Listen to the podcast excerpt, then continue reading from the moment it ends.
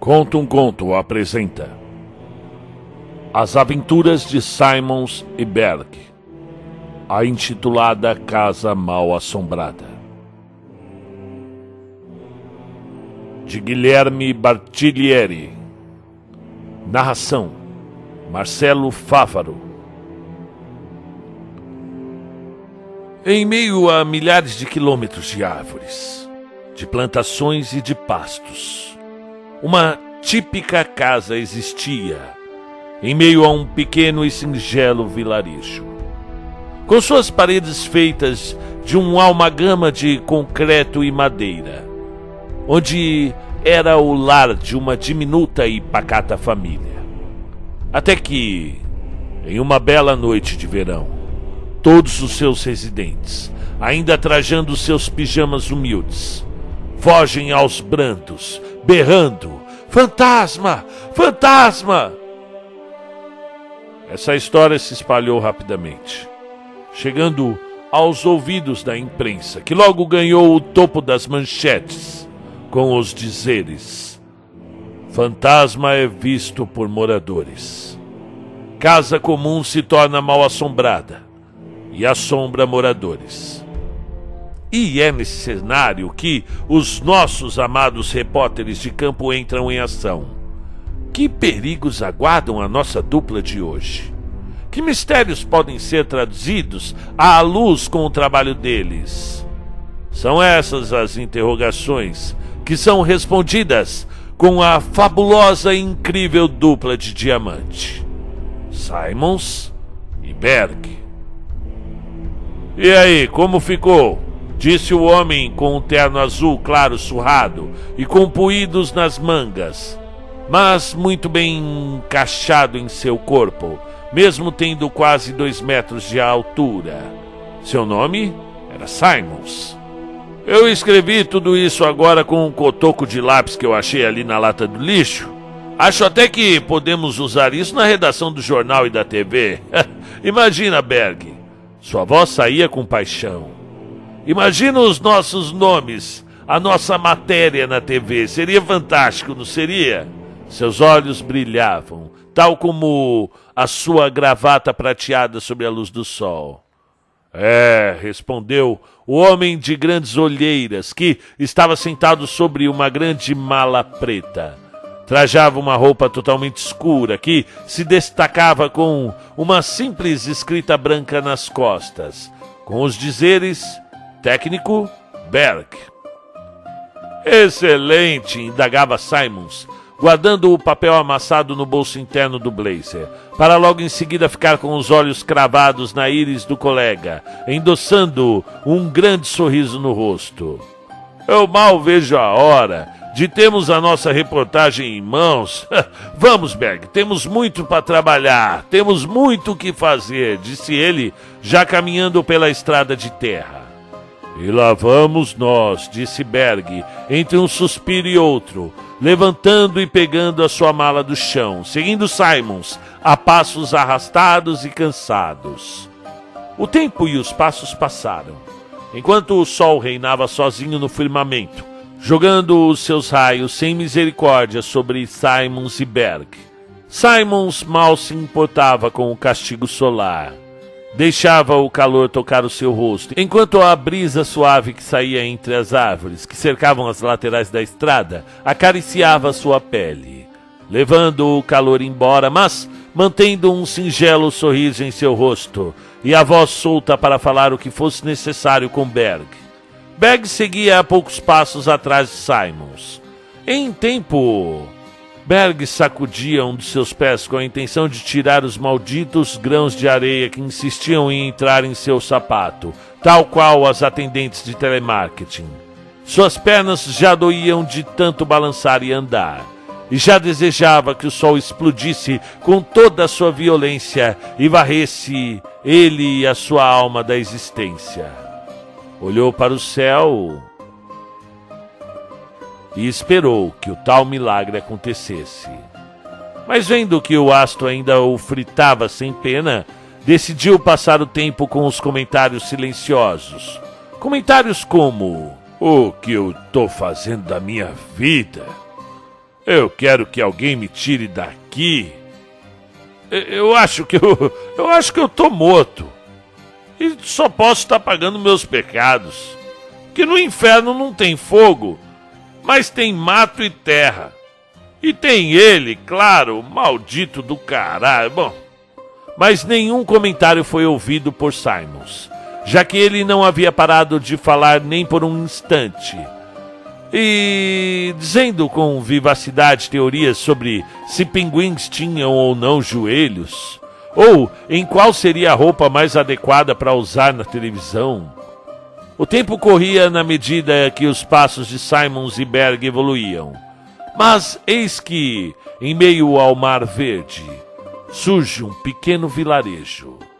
As ruas ainda mantinham-se de terra batida, onde às vezes era possível ver grossas raízes saírem e se exporem ao mundo dos mortais. O nome do vilarejo era Vale dos Bálsamos, algo que Simons não entendeu, pois não havia visto nenhum.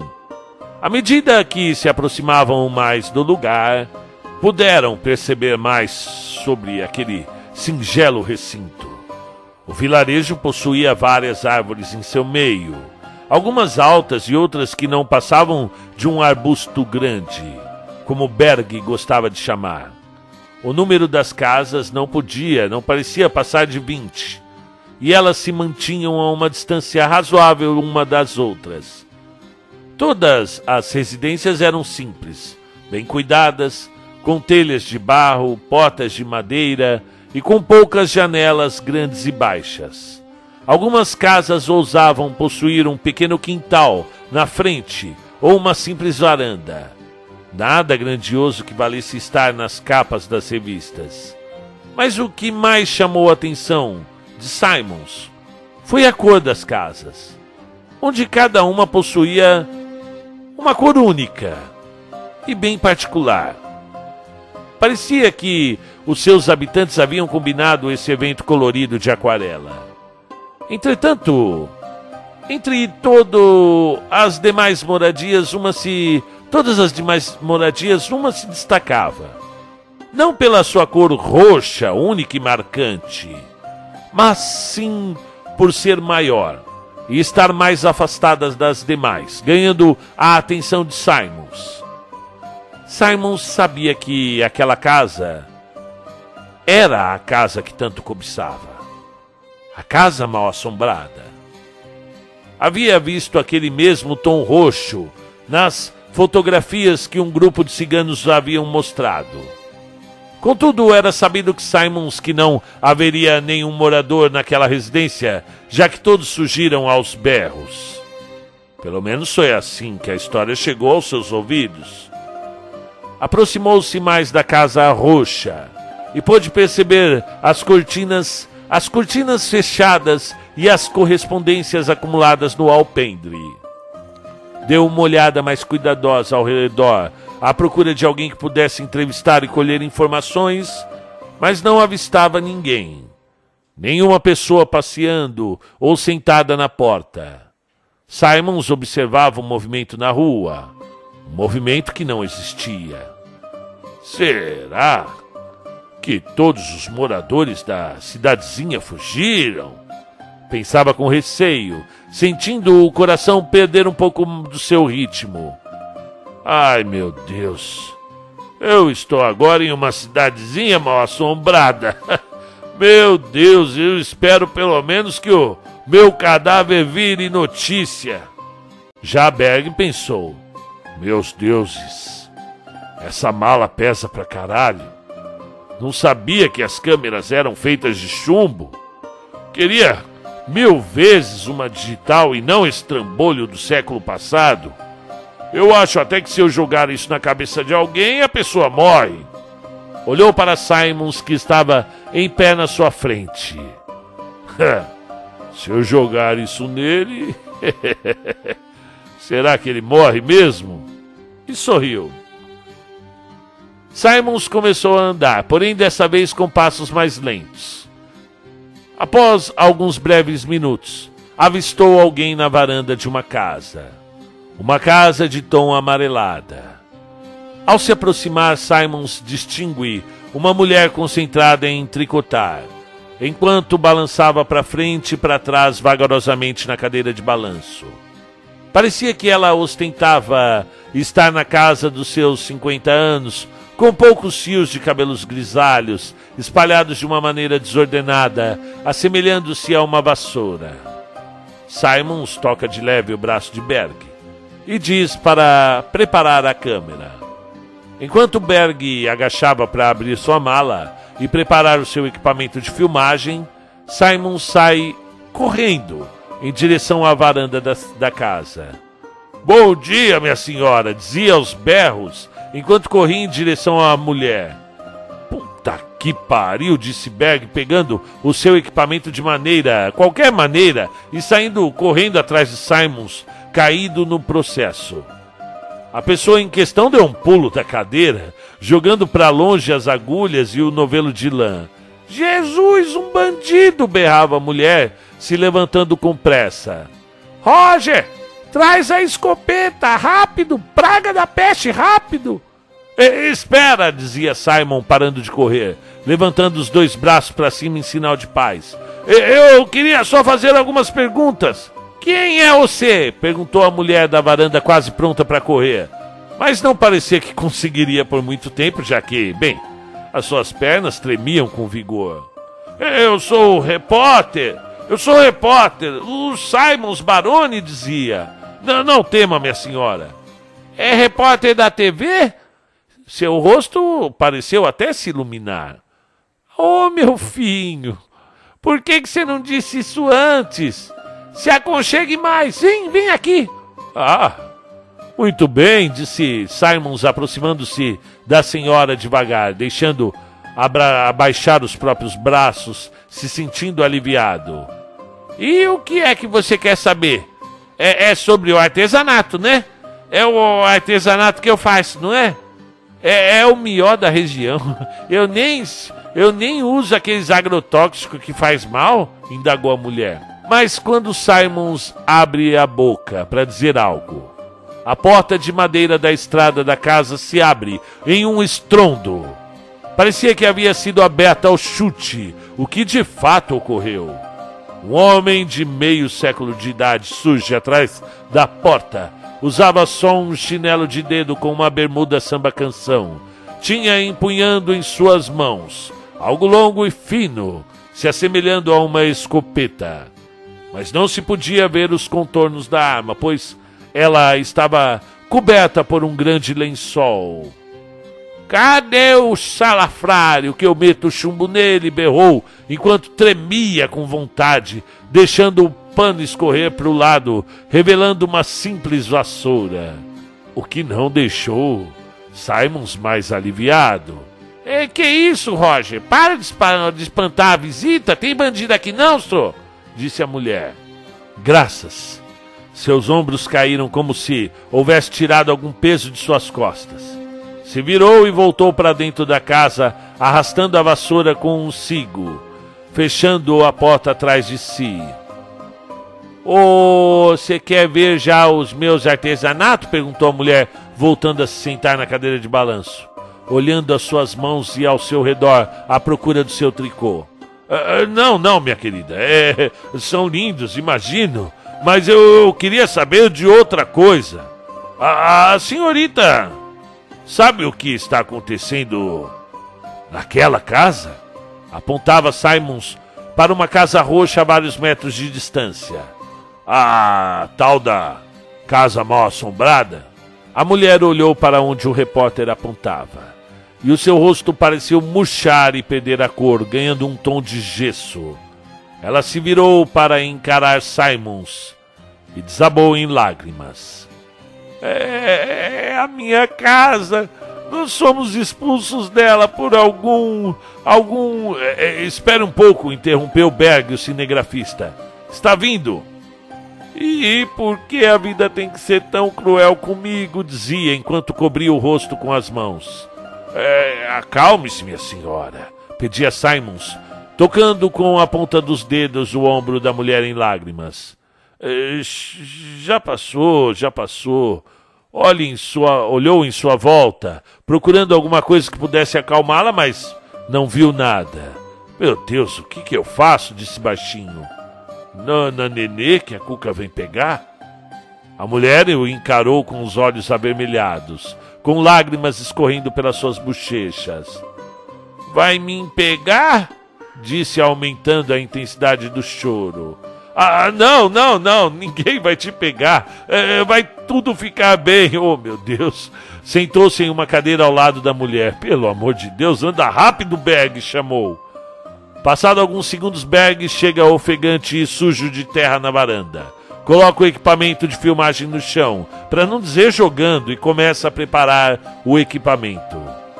Berg, chamou Simons, ainda passando de maneira hesitante as mãos no ombro da mulher. Faz alguma coisa.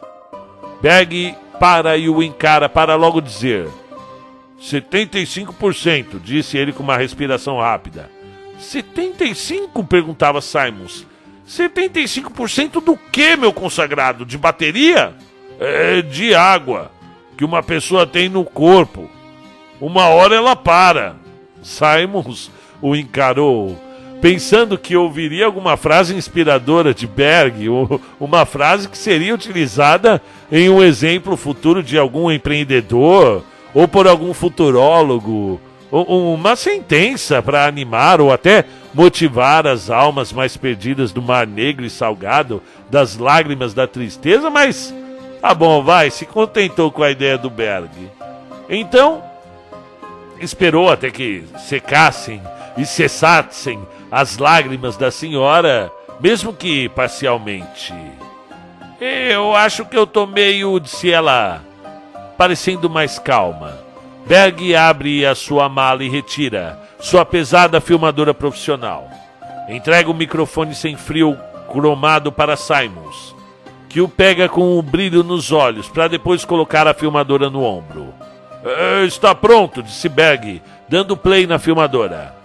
É, é, então, diga-me, minha, minha senhorita, indagava usando o microfone, é, qual é a relação, a sua reala, relação com, com a casa mal, mal assombrada? Perguntou, estendendo o microfone para mais pertinho da senhora, mas sem deixar de ser cauteloso, pois sentia medo que a qualquer momento ela pudesse fazer rios de lágrimas de novo. Eu morava lá, dizia, dando leves soluços.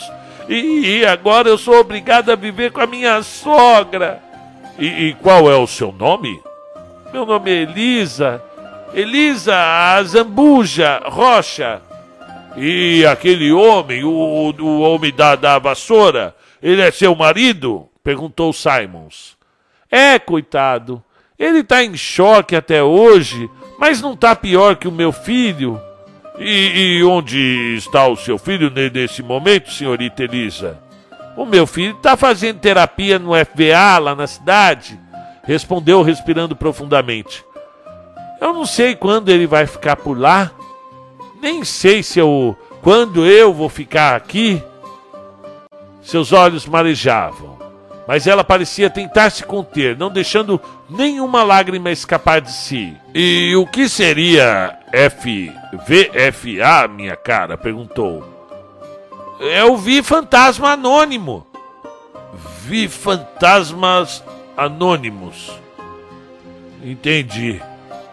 E, e, e a senhorita saberia nos dizer onde, onde está o resto do pessoal do vilarejo? Ué, todos em casa, respondia como se fosse a coisa mais banal e insossa do mundo. Vendo a mini T V com teclas. Sabe a mini T V com teclas? Aquelas coisinhas com internet? Simons deu uma rápida olhada, de maneira quase imperceptível para Berg, certificando-se que o mesmo estava filmando. Pelos míseros segundos, pode, pôde ver a luz vermelha frontal, indicando o que realmente estava filmando. E, e, então me, me diga, minha senhora. Se inclinou em direção à pobre mulher. Se, senhorita Elisa, para mim e para o mundo, dizia com prudência. O que, que que aconteceu na Casa Roxa? Eu respondia devagar, escol- escolhendo muito bem as palavras, lembrando com vivacidade um fatídico dia. Eu e o meu marido Roger, eu e meu filho Daniel estava dormindo, até que a gente ouviu uns sons, uns sons meio esquisitos saindo da cozinha em plena madrugada. Aí eu cutuquei o Roger e falei que ele tinha que ir lá ver o que era. Falei para ele baixinho. Deve ser o maldito gato ou o bendito ladrão. Mas ele disse que não ia ver. Disse que tinha medo do gato. Indagava a senhora, dizia a senhora, na verdade, enxugando os olhos com a manga da camisa. E, e o que, que, que, que, é, que aconteceu depois, minha senhora? Eu tomei o coragem. Levantei e fui até o quarto onde meu filho estava e falei para ele olhar para ver o que estava fazendo o som esquisito na cozinha. Senão, eu não ia fazer como o cume dele, né? Que astuta foi a sua atitude, minha senhora. Então ele foi ver o que era. Não, não foi. Disse que preferia morrer de fome. E então a senhora foi sozinha até a cozinha? Perguntou Simons com grande expectativa. Tá maluco de eu ir sozinho? Eu morro de medo. Mas eu não tinha escolha. Então eu fiz os dois irem comigo para ver o que era. E foi nós três até a cozinha. E a cada passo que nós dava, o barulho de coisa sendo revirada era maior. E os seus olhos pareciam que cada palavra que era dita, mais os seus olhos se apagavam. E quando a gente chegou mais perto do barulho, para... E, e lentamente a gente entrou na cozinha. E lá estava. Estava aquela... Aquela coisa. Elisa fez uma pausa, como se tentasse acalmar o seu espírito. E, e era harta. Tinha a cabeça de metal brilhoso. E, e usava um vestido branco. E os olhos. Os olhos eram de um negrume sem igual. Aquela coisa nos olhava e dizia aquilo que nunca vou esquecer. Aquilo que eu espero que Deus apague na minha cabeça. E, e o que que, que, que, que, que que a criatura disse? Perguntou Simons de maneira quase sussurrante. A criatura? O que que ela disse? Você quer mesmo saber?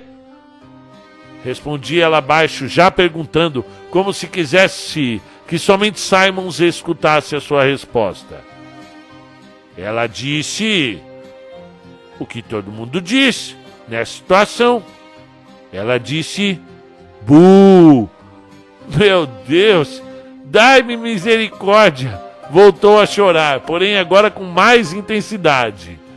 Simons colocou a mão no seu ombro e Dona Elisa, e tentando consolá-la, não conseguindo surtir nenhum efeito novamente. E com a outra mão, passou no seu pescoço, fazendo sinal para o Berg encerrar a filmagem. Berg entendeu e desligou a câmera. Simons estava embaixo de uma árvore, em um lugar pouco afastado da casa onde eles estavam. Andava de um lado para o outro, sorria e ria a todo instante. Simons olha para Berg com os olhos cintilantes e diz: "Este será o nosso caso mais famoso", falou Simons, jogando as suas mãos para o alto como se agradecesse a alguma entidade superior. "Quer dizer", respondia Berg, sem entusiasmo, sentado sobre sua mala, "esse é o nosso único caso, Simons, já que você jogou fora as outras reportagens." "Silêncio!" reprimiu enquanto ajeitava sua gravata. "Os outros casos não eram interessantes. A, a mulher que desaparece no elevador", dizia com deboche. "A quadrilha de drogas é presa em triplex. O homem esguio de terno sem face aparece novamente." "Ah, faça-me o favor, Berg. Não são casos que mereçam a nossa a, atenção. Mas esse caso promete", dizia, se aproximando de Berg, olhando no fundo dos seus olhos sem vida. "Um fantasma, Berg. Pô, um fantasma, cara." Se afastou de Berg e se virou para uma multidão de pessoas e câmeras invisíveis. Vamos provar que eles existem. Imagine os nossos nomes nas capas de jornais e revistas de todo mundo dizendo: fantásticos repórteres registram a aparição fantasmagórica. Ai, ai, ai, vão dar um Oscar pra gente. Riu consigo mesmo, voltando a andar de um lado para o outro. E como vamos fazer isso, gênio? Perguntou, suspirando, cruzando seus braços, Berg. Ah, uh, nós vamos deixar para revelar a casa no final. Esse será nosso clímax. Mas com essa modernidade, eles podem querer dizer que nossas imagens são falsas, dizia gesticulando como se fosse um pregador de uma ordem religiosa. Eu gostava mais do tempo em que um filme apenas convencia. Mas não importa, eu tenho umas ideias. Aliás, eu tenho uma ideia. Simons ficou encarando Berg, até o momento que Berg se deu conta. Tá bom. E qual é a sua ideia? Perguntou, sabendo que Simons poderia esperar o dia inteiro só para esperar essa pergunta. Ó, oh, precisamos de um, de um terceiro indivíduo, Berg, com experiência no, no não natural. E que nós de legitimidade, sem sombra de dúvida, que, que seja o fantasma real. E tem que ser alguém ilustre. Voltou a andar de um lado para o outro. Mas quem, ô Ed Lore? Eu já sei, indagava assim, Simons, parando e interrompendo o outro. Ou nós temos que chamarmos a Madame Ustra. Ela, a maior clarividente do país, Berg. A Madame Ustra é a maior. Madame, liga pra ela e manda ela vir pra cá o mais rápido possível. Enquanto isso eu vou colher mais informações. E o nosso caso não pode parar, Berg. Vamos entrar pra história.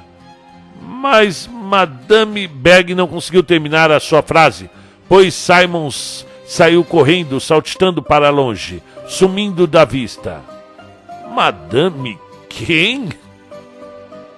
Após vários minutos de ligação para a agência de vidência estatual e após algumas brigas com a secretária, que sempre perguntava quem estava falando e Berg sempre respondendo. Adiv...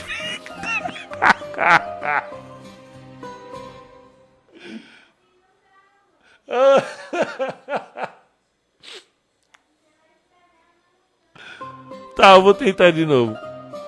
Após vários minutos de ligação para...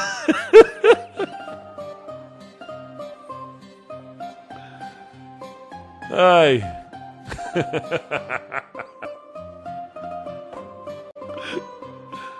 Ai, ai. Após vários minutos de ligação para a agência de vidência estadual e após algumas brigas com a secretária, que sempre perguntava quem estava falando e o Berg sempre respondia, adivinhe horas, ele finalmente conseguiu falar com a tal Madame Ustra. Passados algumas horas, uh, o barulho de um carro potente foi ouvido e se aproximando do vilarejo. E em questão de segundos, uma Ferrari F F preta com vidros fumê e lataria polida que refletia o brilho da luz solar surgiu no centro do vilarejo dos Bálsamos. Berg caminhou até o carro e, quando se aproximou, a porta do motorista se abriu, revelando o interior revestido do couro marrom. Mas não foi isso que captou os olhos de Berg, mas sim a mulher corpulenta que saía. Bem, a mulher em questão trajava um vestido roxo escuro longo que chegava a cobrir até os seus pés e em seus braços ostentava várias pulseiras e anéis dos mais variados tipos e em sua cabeça uma tira de pano amarrada da mesma cor do vestido. Não foi preciso muito esforço para que Berg adivinhasse quem era. Sabia que era ela. A Madame Ustra. Ah, dizia Berg, sem saber ao certo o que deveria dizer. Então, que dia legal, né? Grande Madame, gritava Simons ao longe, correndo em direção a ela. Mas é uma honra. E por que me chamaste? Perguntava a Ustra aos berros. Para confirmar o mistério, horas. Pelo amor de Deus, alguém me socorre, disse Berg, afastando-se e se sentando ao chão, tentando entender o motivo do porquê aqueles dois tinham que se comunicar aos berros a dez metros de distância um do outro. Transcorridos alguns minutos de gritaria, a madame concordou em ajudar a confirmar se realmente existia um fantasma sem cobrar o seu ônus. Mas é claro, deveriam seguir as exigências dela. Madame solicitou uma mesa redonda, lençóis vermelhos, vela, funil, um vinho envelhecido doze anos e ouro. Após montarem todo o cenário dentro da Casa Amarela, Ustra ordenou para que acendessem as várias velas no recinto, no recinto e que se fechassem todas as janelas, menos uma. A única janela que dava visão para a casa mal-assombrada. Também ordenou que fosse fixado na janela uh, um funil, na janela aberta. Algo que Berg não entendeu nenhuma a utilidade, mas não indagou nada, só queria que tudo se acabasse. E após isso, pediu para todos que se sentassem em volta da mesa redonda. E que se preparassem para o dia, para o que iria acontecer. Agora, por gentileza, dê-me o ouro, dizia Madame Ustra com a voz grave, com um pouco de sotaque puxado para o R. E por que você necessita mesmo desse ouro, Madame Ustra? Perguntou Simons com curiosidade. Ora, ora, e não é óbvio, disse ela. O ouro é para chamar as entidades. Elas se comunicam melhor quando há ouro por perto. Oh, não. Então não sei se vai dar certo agora. Sua voz foi tomada pelo desespero. Meu Deus do céu, Berg. Eu achei que só uma pulseira de ouro e um colar de pérolas. E agora, madame? Bom, não tem problema. Me dê tudo isso. Tentarei usar os meus poderes ao máximo para me comunicar com o além, mesmo que isso custe muito de mim. Eu me sinto aliviado, disse Sim Simons, entregando as joias para Madame Ustra, que as pegou com vigor e as colocou no bolso do seu vestido. Está tudo pronto, disse Madame Ustra. Que comecemos a nossa sessão. É, só um minutinho, interrompeu Simons. Não seria melhor se nós fizéssemos é, essa sessão dentro da casa mal-assombrada? E você enlouqueceu, rapaz, dizia ela ofendida. Vai que o espírito aparece? E aí, o que, que você iria fazer? De espírito não se foge não, acredita em mim. Mas não se preocupe, tá vendo aquele funil na janela? Então, ele vai captar as energias da casa e mandarem pra cá. E aí eu posso interpretá-las. Eu entendo. Antes de começarmos, Simon deu uma olhada rápida para Berg. E ele estava filmando. Tenho uma pergunta. Por que esse espírito apareceu justamente na casa dos Azambuja? Os espíritos são traiçoeiros, meu filho. Como ratos, como os seres humanos são. A sua voz ganhou um tom mais baixo e grave. Os espíritos têm desejos ocultos. Vontades que permanecem vivas até mesmo no umbral, até mesmo nas fossas abissais. E às vezes eles voltam, querendo o que os vivos têm, querendo aquilo que lhes foi negado. Tenebroso! Simons tentou sorrir, mas só conseguiu fazer o que, que seus olhos se arregalassem e o suor frio começasse a brotar de sua testa. Certo, agora fiquem em silêncio. Os mortos vão falar agora. Ó oh, mortos renegados da vida, dizia ela pleonasticamente, de olhos fechados, segurando nas bordas da mesa redonda. Convocamos vossas vozes. Sussurre nos vossos ouvidos os teus segredos abomináveis. Hum... Sinto que algo está se movendo. Está com raiva. Hum... Ustra fechou o seu semblante e se concentrou ao máximo. A mesa tremia de leve e por baixo das pálpebras da madame podia-se ver os olhos se movendo com velocidade. Hum, tá ok. Tem um espírito lá mesmo. E agora, se me dão licença, eu vou descarregar as energias negativas. Ustra se levantou, pegou a garrafa de vinho e caminhou até o seu carro, onde permaneceu por duas horas descarregando as, energia, as energias negativas. Fantástico, não é? Você não acha isso, Berg? Perguntou Simons, anestesiado, ainda sentado na mesa redonda. O que é fantástico?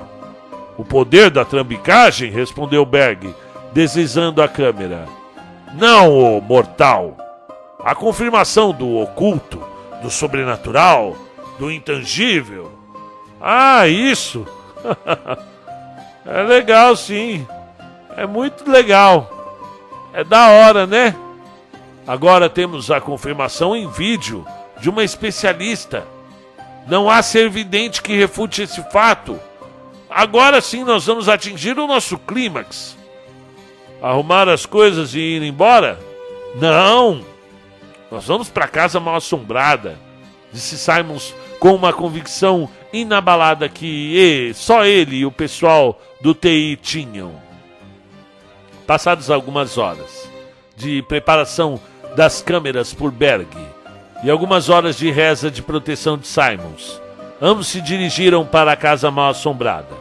Simons até tentou chamar a senhora Elisa para acompanhá-lo, mas toda vez que ela ouvia as palavras assombradas, fantasmas ou bu, desencadeavam nela uma crise de choro, e portanto Simons não conseguia concluir o seu convite. Simons achou melhor deixar a pobre mulher descansar com suas lágrimas e soluços, enquanto ele saía de fininho pela porta. E quando a dupla finalmente chegou na Casa Roxa, parecia que o destino não os queria ali. O céu estava cheio por pesadas nuvens brancas, deixando vários raios de sol iluminarem toda a paisagem verdejante em volta da casa. O, so, o solar, o, o, o sobrado, não parecia ser acolhedor, mas sim hostil, com a sua cerquinha branca e as roseiras bem cuidadas na frente da residência. Então é isso, indagava Simons, enquanto segurava o seu microfone cromado com força, tentando esconder o medo que estava estampado em seu rosto. Você está pronto, Berg? Pelo amor de Deus, Berg, para de bocejar.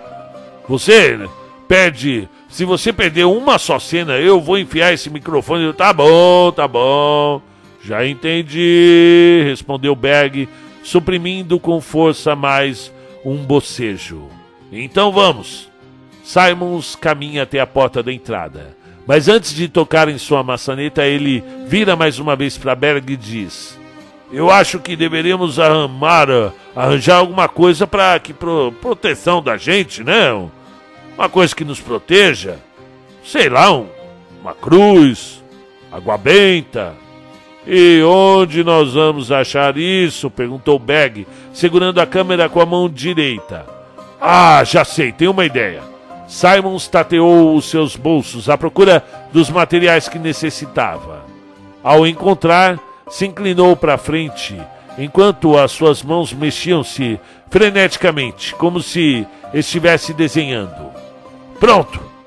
E o que é isso? Perguntou Berg, sem entender o motivo de Simons ter pregado em seu paletó uma folha de papel rabiscada. Ué, você não tá vendo? Eu desenhei um texto no papel. Eu acho que vai funcionar. Bom, pelo menos eu espero que sim.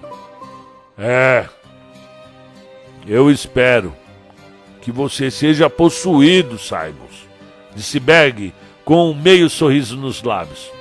E ai meu Deus, e, e, e isso é possível? Perguntou Simons. É claro que é possível. Ah, não podemos temer. A sua mão tremia de leve. O mundo precisa dessa notícia, Berg. Vamos. Espera um pouquinho, Simons pediu. Sim? é, não deveríamos fazer isso de noite? Sei lá, pra... Pra, sei lá, dar um clima maior? Tá maluco, Berg? Se nós dois morrêssemos aqui, quem é que vai publicar a notícia? Mas até que não é uma má ideia, refletiu por um momento, para lo logo em seguida dizer... Já sei. Transmitimos a nossa reportagem de noite. Estupendo! Vamos, Berg! O mundo nos aguarda! Bergs... Simon se virou para a porta. Tocou-a em sua maçaneta, sentindo a textura lisa e o frio do metal. Ao girá-la, a porta soltou um rangido baixo, como se reclamasse de ser movida, ou como se alertassem quem ousava trazer luz àquele umbral. Ao entrarem, observaram o interior daquela casa... com cautela. A sala era ampla e espaçosa, com vários móveis preenchendo o lugar. Sua mobília, velha, se assemelhava a mobílias encontradas em brechós esquecidos, antiquados e decadentes. O ar em seu interior parecia parado, preso de algum modo àquele lugar, com um cheiro forte de mofo e naftalina. O único som que Simons ouvia era dos seus próprios passos e de sua própria respiração. O silêncio parecia ser rei ali naquele lugar. A pouca iluminação vinha além das cortinas finas e das frestas do telhado, lançando por todo lugar sombras tortas e colunas de luzes, onde se podia ver com nitidez a poeira passar. Berg filmava o cenário com extrema maestria, enquanto Simons tentava não soltar qualquer grito, não só pelo medo extremo que suprimia em seu âmago, mas também por saber que a qualquer momento poderia ter a reportagem do século. E isso enchia a metade de sua alma de felicidade, já que a outra metade estava escondida e apavorada, gritando: "Fujam para as colinas, meu Deus!" "É o ofício dos ossos", disse Simons baixinho, quase inaudível para si mesmo. "Como é que é?" perguntou Berg no mesmo tom, mirando a câmera no rosto do colega. "Como que é o quê?" perguntou. "O que você falou?" "Falei como é que é o quê, mas como pergunta." "Não, não é isso." Contou mentalmente até cinco. "Eu nem sei o porquê eu me importo mesmo." "E com o que que você se importa?" De repente, um forte estrondo ocorreu, e Simons deu um grande grito, tapando a boca com a mão o mais rápido que pôde, tentando suprimir qualquer som que ainda quisesse sair de sua garganta. O barulho foi alto e foi ouvido vindo da cozinha. Era aquele som de metal se chocando ao chão, e ele reverberou por toda a casa. E aos poucos, o silêncio voltava a reinar, deixando para trás as batidas aceleradas do coração de Simons. O repórter olhou apreensivo para Berg, engole em seco e estende à frente de seu rosto o microfone cromado. Se sentia mais seguro empunhando o microfone, como se aquele singelo microfone fosse uma espada capaz de acabar com qualquer mal. Aos poucos, Simons avançou, dando um passo de cada vez, evitando ao máximo fazer qualquer ruído. Faltava poucos passos até chegar à cozinha. E ao se aproximar da porta, Simons deu mais uma olhada para Berg, certificando de que ele ainda estava no seu encalço. Respirou fundo e entrou rapidamente na cozinha, não se preocupando com as terríveis consequências do seu pobre ato. E aí... Bem, a cozinha era grande, espaçosa. Os armários de madeira pendurados na parede, haviam panelas caídas ao chão e um bule soltando uma fumaça fraca no fogão. Mas isso não era o mais relevante da cena, e sim o ser plantado na cozinha, de frente para o fogão. O ser era alto, mas Simons não conseguia ver seus braços ou suas pernas. Na verdade, Simons não conseguia ver nada de humano naquela criatura. Parecia que o ser Estava coberto com um manto longo e branco, e no alto de sua cabeça brotava um aglomerado de metal retorcido e prateado como o capacete medieval mortuário.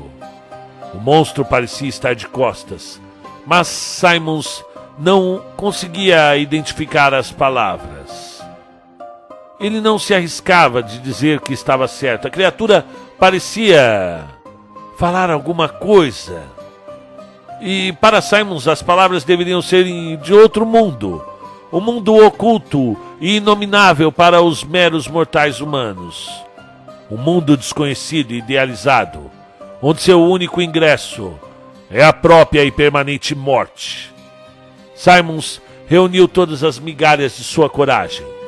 Apertou forte o microfone antes de dizer, de maneira muito hesitante: se, se, se, Senhor... F, f, f, fantasma?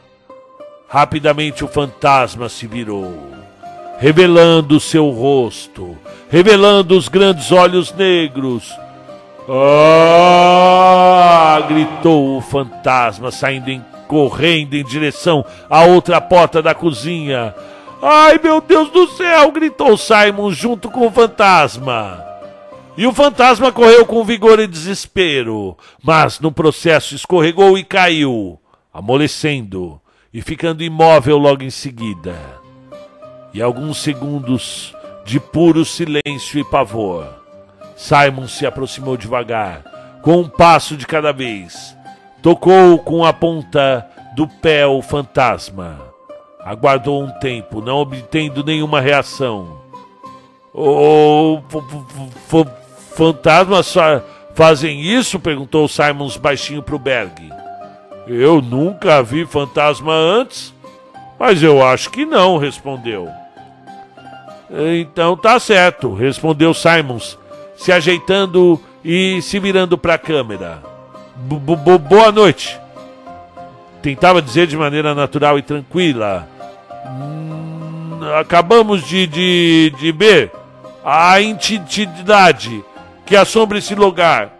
Deu uma olhada rápida para o fantasma estirado ao chão, certificando de que ele ainda estava ali.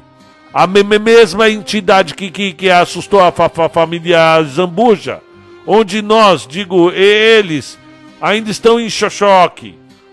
Enquanto Simons dava as informações essenciais do caso, uma mão gelada tocou sua perna com força. Em entrevista... Da, da, da, da, socorro! Gritou Simons, ao mesmo tempo que jogava o seu microfone com força hercúlea do fantasma, correndo para junto do Berg e logo em seguida... Ai, moleque! Gritou o fantasma. Simon sentiu seu sangue deixar o rosto junto com a sua alma. Meu, meu, meu, meu, meu Deus do céu, Berg! O fantasma falou! O fantasma falou! Sentiu por um breve momento as forças das pernas irem e voltarem. Mas é lógico que eu falo, pivete! Disse o fantasma com uma voz rouca, parecendo com a voz de um fumante. Se você me tacar outro negócio, eu te arrebento, disse, se levantando com uma certa dificuldade. Berg do céu, deu um passo para trás. O fantasma está se comunicando, Berg. Eu acho que isso não é um fantasma não, disse o Berg ainda filmando. Como assim? Perguntou sem tirar os olhos do fantasma. Tá bom, tá bom. Vocês me descobriram. Eu não sou porcaria de fantasma nenhum, não. Disse o falso fantasma com raiva, arrancando o capacete de alumínio amassado e atirando contra Simons, errando miseravelmente. E se, se, se você não é um fantasma, então que, que, que, que raios você é? Perguntou Simons, sentindo o sangue voltar ao seu rosto, deixando a sua cara avermelhada de raiva. Eu sou o Giraldo Azambuja, o único dono dessa maldita casa, disse, se desfazendo do lençol branco e dos óculos escuros, revelando um simples senhor de idade por trás. E então Simon se a, agachou e pegou o microfone cromado. Por que você se fingiu de fantasma? Eu queria minha casa de volta, horas. E eu sabia que eles não me entregariam e me expulsariam de novo, me mandando para assistência ao singelo e idoso lânguido de otimismo. Ou seja, a porcaria do asilo, dizia com raiva, apontando o dedo para a cara de Simons. Uma coisa eu te digo, nunca mais vou comer sopa de batata, viu? Nunca mais. Nem que para isso eu me viste de fantasma pro resto da minha vida. Simons olhou para Berg com frustração. Bufou de leve, enquanto passou a mão no pescoço. Berg entendeu o sinal e encerrou a filmagem. O sol se punha no horizonte, deixando algumas nuvens com uma cor de chiclete. Simons estava sentado em um banco longo da rodoviária, trajando o seu velho e surrado terno azul. Ao seu lado estava Berg, segurando com a mão esquerda uma pequena fita de cassete preta. — Tem certeza? — dizia Berg cansado, estendendo a fita para Simons. Eu ainda acho que pode render uns bons trocados. Não, disse com raiva, empurrando a fita. A nossa reportagem, Berg, tem de ser grandiosa. Uma reportagem que mereça estar nas primeiras capas de todos os jornais. Eu não acho que um senhorzinho querendo sua casa de volta vai chamar a atenção das grandes massas.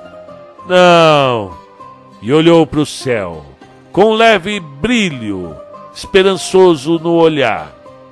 A nossa reportagem jaz em algum lugar, para nós a registrarmos e revelarmos para o mundo.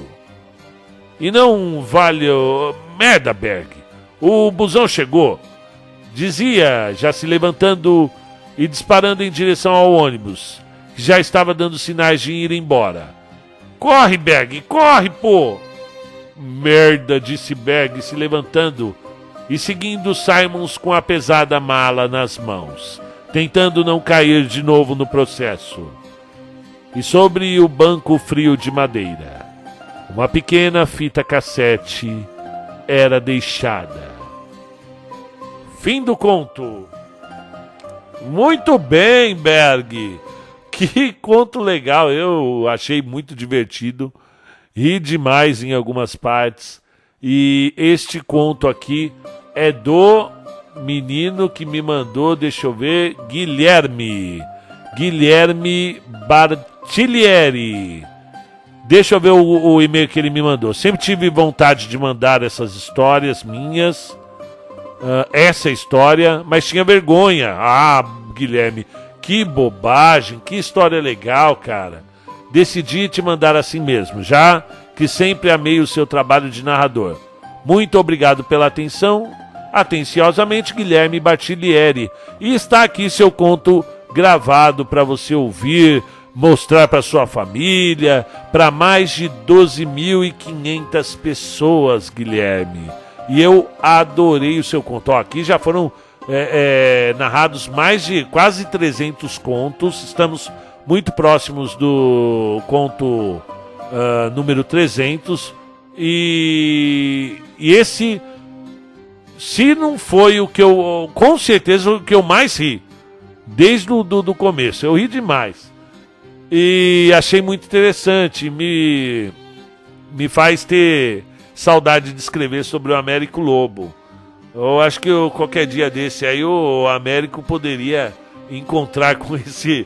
Simons e... Você vê que personagem bem construído do Berg, né? Mais, mais mal-humorado, né? Puxando a mala dele. De... Eu achei tudo lindo. Eu só acho que é, a questão é, linguística precisa dar uma melhorada nos tempos verbais que eu tive que adaptar aqui.